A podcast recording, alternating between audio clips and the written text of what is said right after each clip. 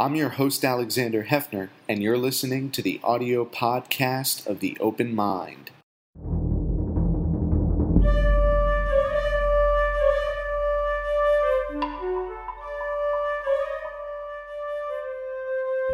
I'm Alexander Heffner, your host on The Open Mind. My guests today are two leading organizers in the movement to rebuild and preserve American democracy. Ethan Todras Whitehill is the co founder and executive director of Swing Left. Prior to the election of Trump, he was a writer, journalist, and teacher. After the 2016 election, he decided to step off the sidelines and become more politically active. He started Swing Left to make it easier for others to do the same. Last year, Swing Left successfully mobilized a grassroots army to take back the House.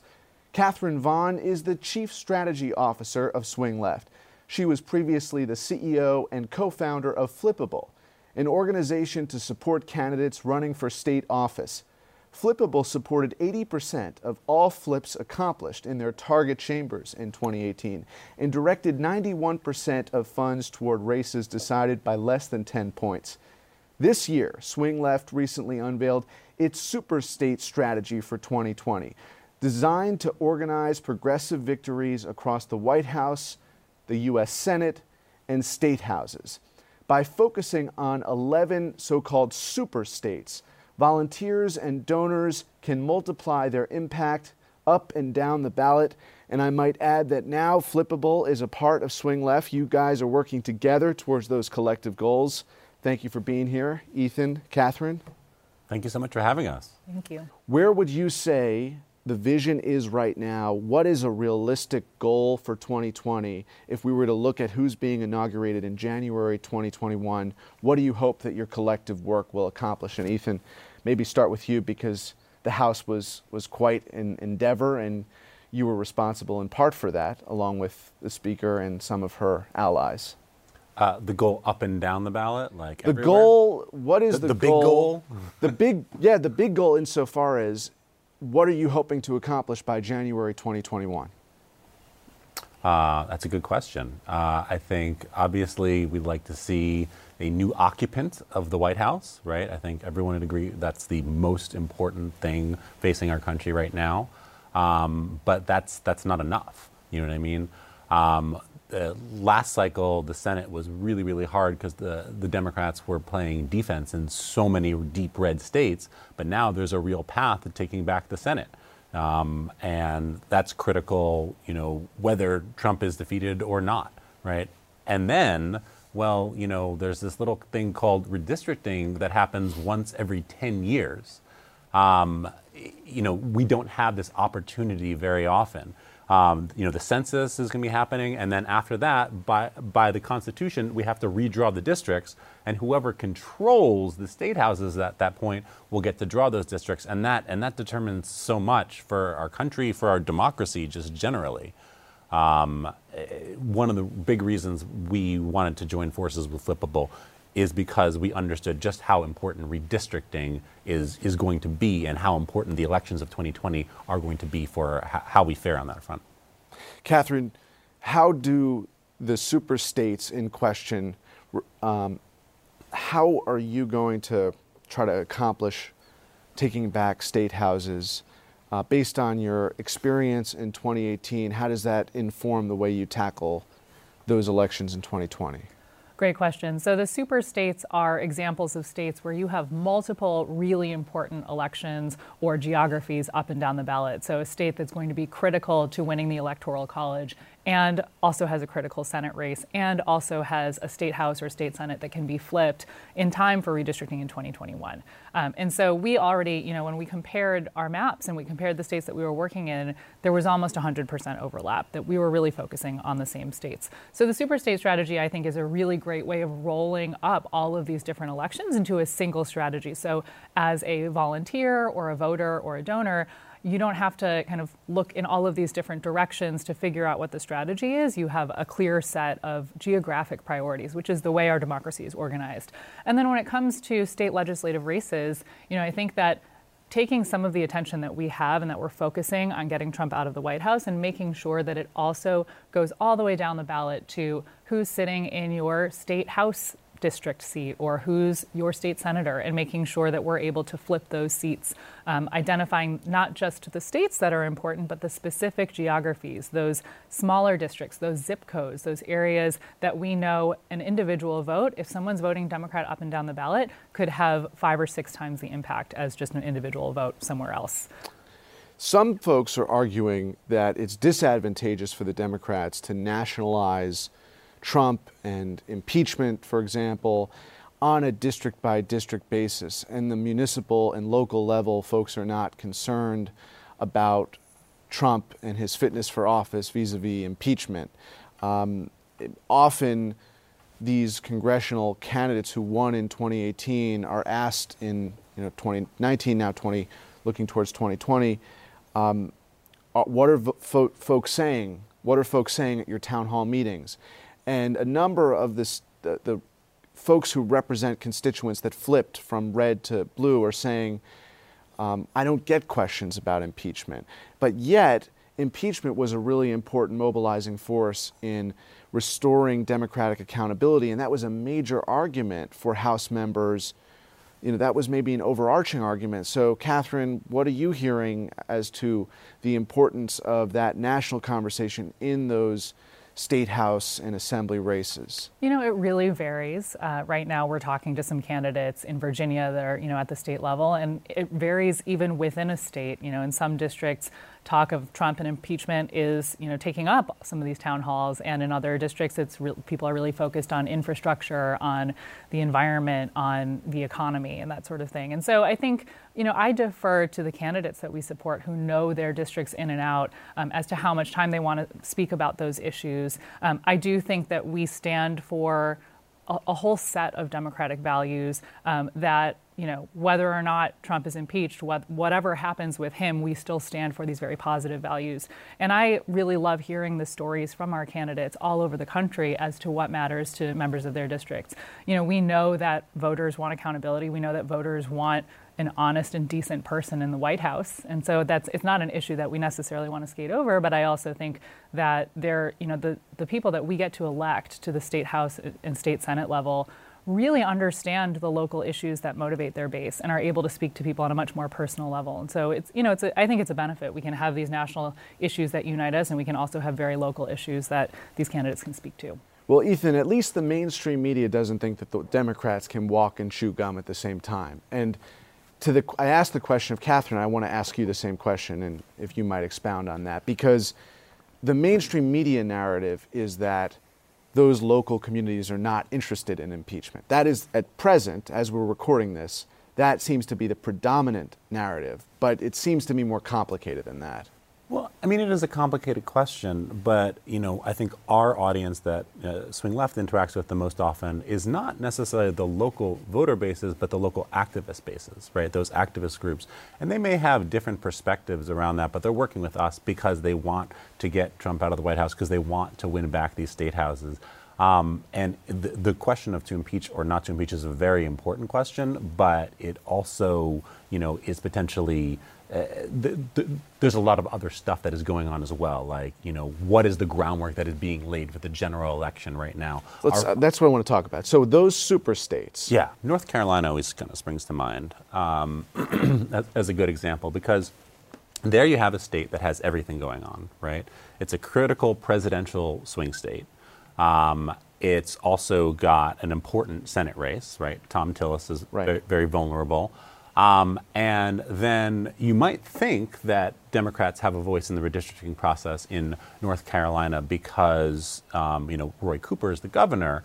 But it just so happens that the way the North Carolina uh, um, uh, laws are written, the governor does not have a veto over the map. So uh, uh Republicans currently have total control of the map writing process. You know, North Carolina is a horribly gerrymandered state, and the way it is right now, it's going to continue to be that way, right? Um, so, what are we doing about it? Well, we're organizing local teams in North Carolina. Right now, a lot of them are working to try to win the North Carolina 9 special election, the redo of that election that was basically like stolen last cycle. But they're also working to lay the groundwork for, you know, winning back the North Carolina state houses, the Senate race, and, and the presidential. And the way they're doing that is um, by registering voters, by collecting vote pledges. I mean, registering voters is, is actually an incredibly powerful thing to do. Um, voter registration, because of the, all the barriers to voter registration, people who register to vote are reasonably likely to vote during uh, a presidential year. Uh, not, a stat you don't hear about a lot is about 85% of registered voters typically vote in presidential elections. And so that's why registering new voters is one of the most powerful things you can do. So folks are out there uh, in North Carolina registering new voters but we're also having people register voters in North Carolina from across the country via handwritten letters because we recognize how important it is. And if you register voters in the right districts in North Carolina, uh, uh, like Catherine alluded to, you know that one voter could cast a vote for state senate and state house to overturn North Carolina's gerrymander, and then also um, you know, states, uh, uh, uh, the Senate and uh, the presidency, and just for fun, maybe it's in like North Carolina 9 or one of those swing districts as well. So that, that one voter that you might send a letter to and get registered to vote can cast five votes that we care about in, in 2020. And that's the, that's the sort of stuff that we're focusing on because we recognize that there's stuff that we all can be doing now to win in 2020.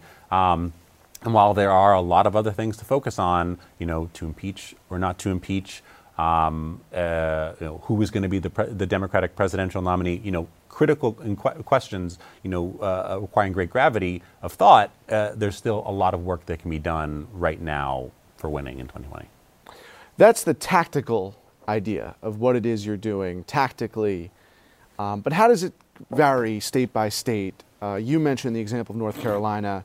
Um, are there other states, if you don't want to talk about Maine or Arizona, those come sent front of mind to me, but um, North Carolina, um, what are the different local issues that are going to affect how the political debate is both structured and the consequence of the campaign? So many of these issues are hyper local in the way that people experience them, but then end up actually being really consistent across the country. So we saw that a lot with healthcare in states that hadn't expanded Medicaid. In Virginia in 2017, before Democrats had this huge blue wave and were able to influence the expansion of Medicaid in that state, that was the one issue on everyone's mind, and that was consistent across Republican run states that hadn't done that.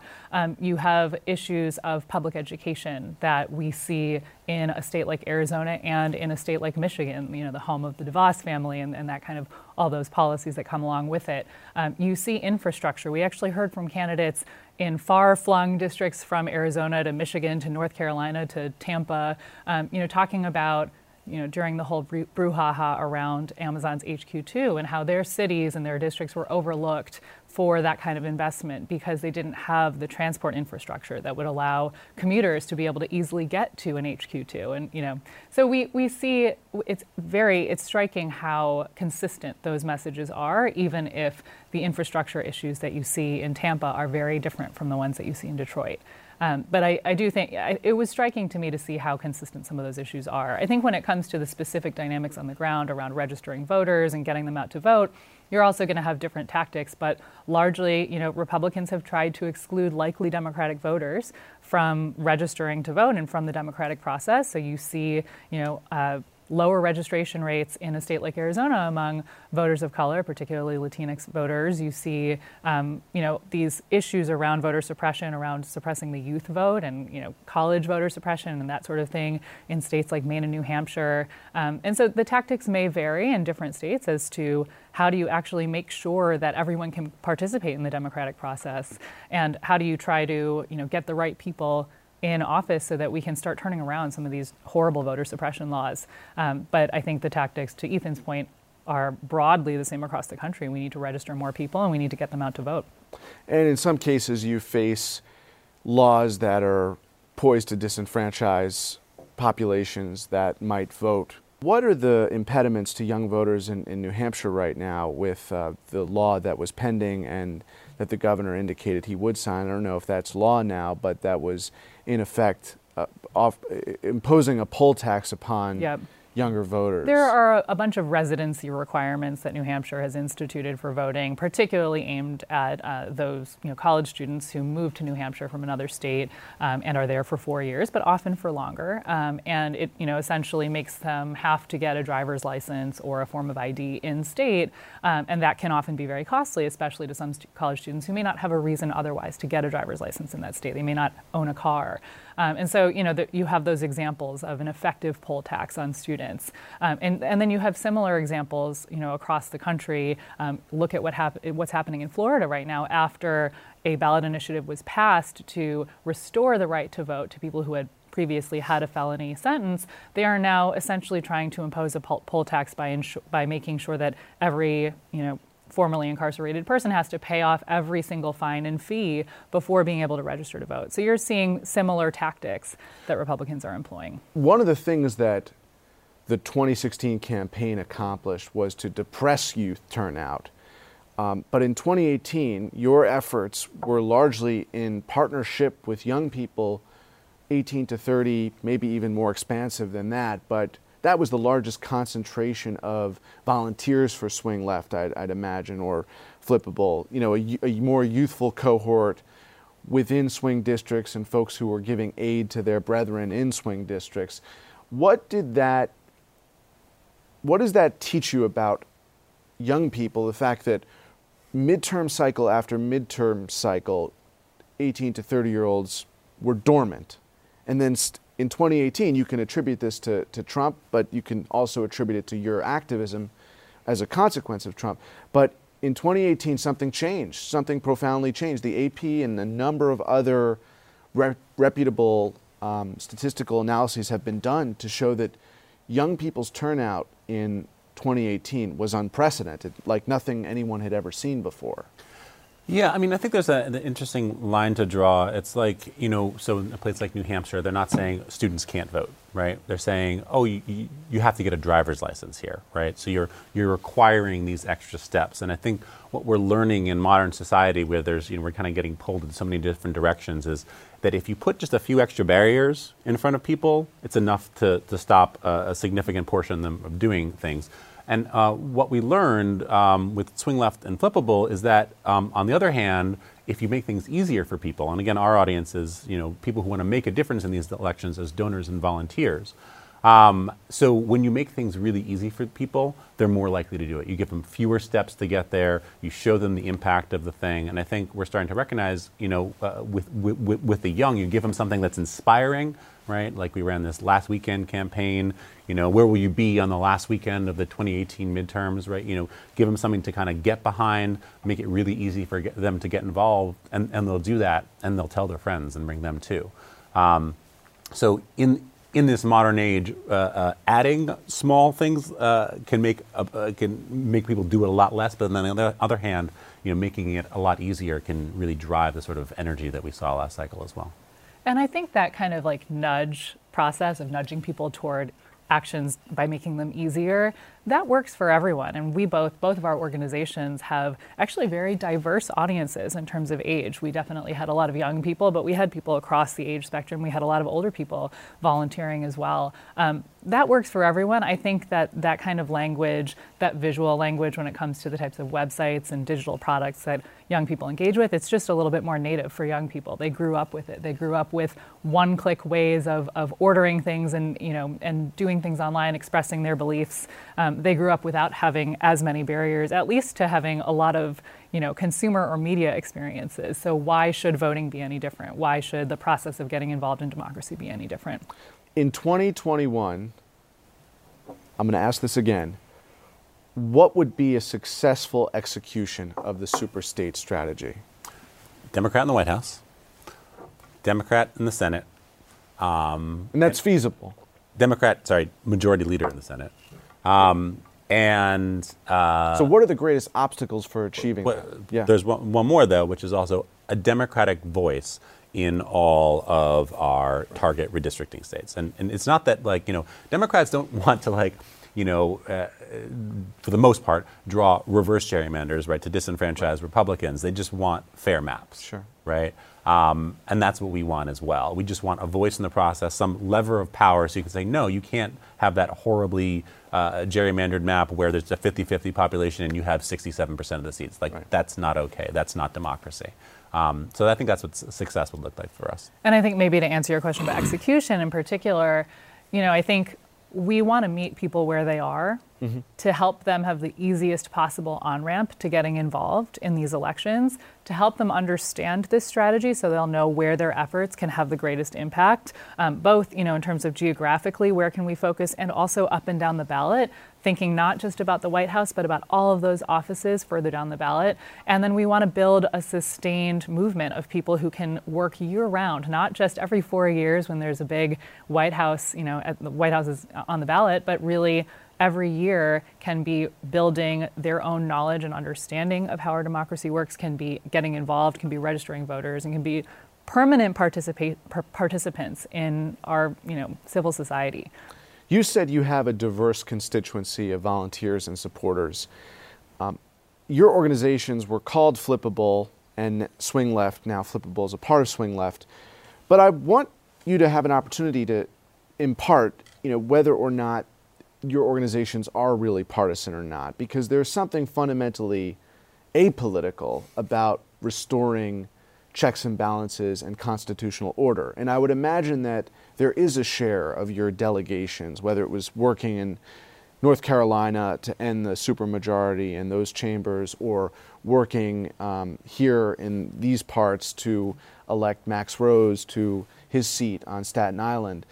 Um, there was something apolitical or nonpartisan, but just plain patriotic about that in seeing abuses of government and wanting to correct them and the I, is is that is that the sentiment of some of your volunteers ethan? Well i mean democracy has become a partisan issue right? Because one party wants democracy and the other apparently doesn't right? One, one, one, one party uh, the republicans they, they, they would like the minority to be able to make the decisions for, for the majority and you know, so yes, if like uh, working for democracy and a representative government is partisan politics, yeah, of course we're partisan. But when you say that about a Republican, you mean Mitch McConnell, you mean Kevin McCarthy. You don't necessarily mean those Republicans who crossed over in those Orange County districts. Oh, I'm no, talking no. about the Republic, voters. Republican politicians. Right. So, what about Republican level? voters who may have voted for Bob Dole? They might have voted for Mitt Romney, but they are concerned. And if you look at the R to D breakdown of who's registered, for instance, in those Orange County seats, you'll see districts that are a majority Republican that were flipped. So I'm just wondering, what is your interaction with the community of folks who hear swing left and they they may fear that they're part of some kind of robust socialistic organ instead of what some impetus is motivating your organizers, as far as I understand, and from my own conversations with people near about, that is just the restoration of democratic norms. And I'm wondering how you talk to people, especially in those deeply entrenched red assembly and Senate seats, where it is a, an act of awakening and realization to pull the lever for a Democrat. Yeah, I mean, we don't hide the fact that we only support Democrats. We support capital D Democrats. So we are a partisan organization in, in that respect. Um, but I think that it, it's very apparent um, internally and I, and I think within our community and externally as well that the motivating force behind supporting Democrats is wanting our democracy to be more inclusive, to be fair. But you're not only inviting card carrying registered Democrats to be part of your work. We do have some, you know, DSA members, and we have people who are self-described moderates, and we even have some. I would say they call themselves former Republicans in the mix. Right. Um, James Comey knocked doors for Democrats last cycle.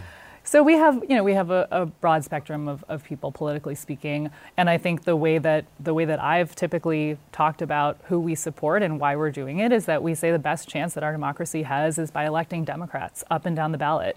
And uh, Ethan, I think, said it very articulately. Like you, you see a party that is suppressing the vote, that is gerrymandering districts, that is trying to hold on to its own power. And then you see a party that is expanding the vote, that is, you know, put at the top of the House agenda, H.R. 1, really trying to focus on making our democracy fairer and more. So before we end here, can one of you just tell me what those 11 super states are? We've mentioned North Carolina, Arizona, Maine.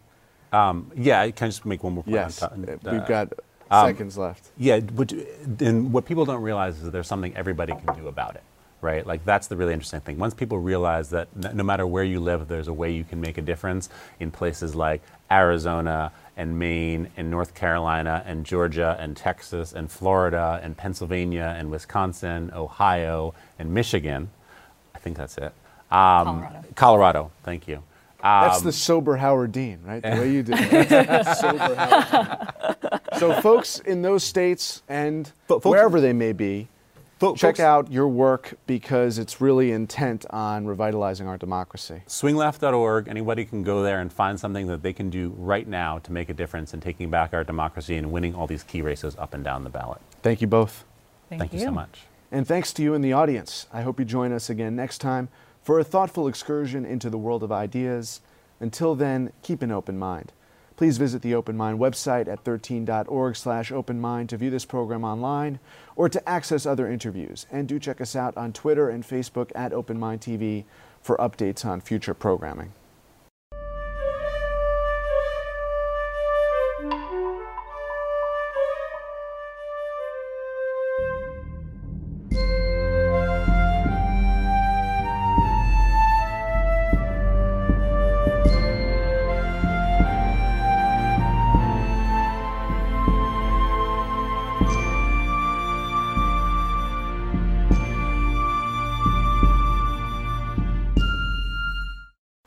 Continuing production of The Open Mind has been made possible by grants from Ann Olnick, Joan Gans Cooney, Lawrence B. Benenson, the Engelson Family Foundation, Alfred P. Sloan Foundation, the John S. and James L. Knight Foundation, William and Flora Hewlett Foundation, Joanne and Kenneth Wellner Foundation, and from the corporate community, Mutual of America.